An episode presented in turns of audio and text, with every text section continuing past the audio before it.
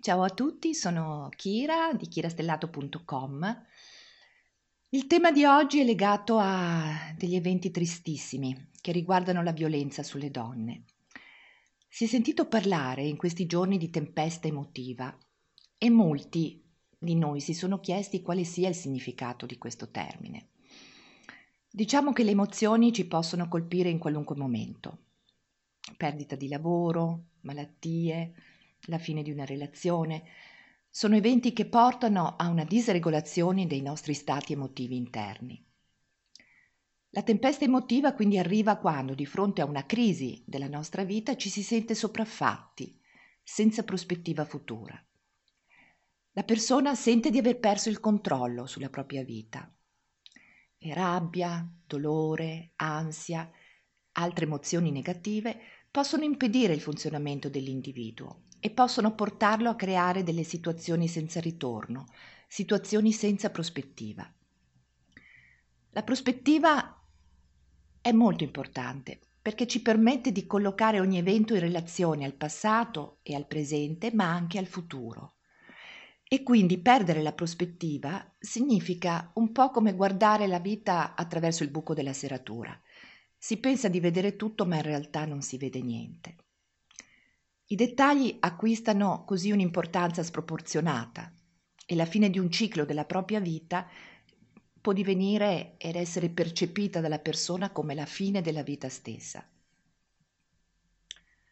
La difficoltà che alcuni hanno a regolare le proprie emozioni può determinare dei problemi non solo a noi stessi, ma a tutta la società che ci circonda e in particolar modo ai più deboli, ai più vulnerabili. La mancanza di intelligenza emotiva, perché di questo si tratta, determina un analfabetismo affettivo ed emotivo che non solo non ci permette di comprendere e di comunicare, ma lascia spazio a delle modalità di comportamento realmente distruttive. Quindi possiamo dire che gli individui cambieranno quando la società inizierà un vero percorso di cambiamento e non solo di facciata. Quindi cambiamento a casa, a scuola, sul posto di lavoro, cambiamento anche sul web.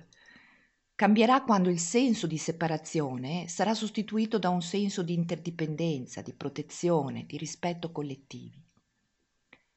Cambierà quando ogni giorno, ogni momento, ci verrà insegnato e a nostra volta insegneremo che le emozioni positive si possono coltivare e sviluppare ovunque, a scuola, in casa, in famiglia, sul lavoro. Diciamo che l'amore, quello pieno di generosità e non di bisogno, regola il nostro universo, ma ha bisogno di essere sviluppato, arricchito e protetto.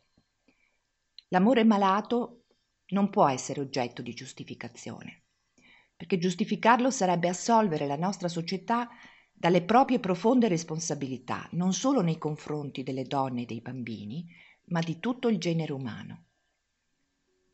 È stato un argomento difficile eh, quello di oggi, un argomento che mi ha toccata molto.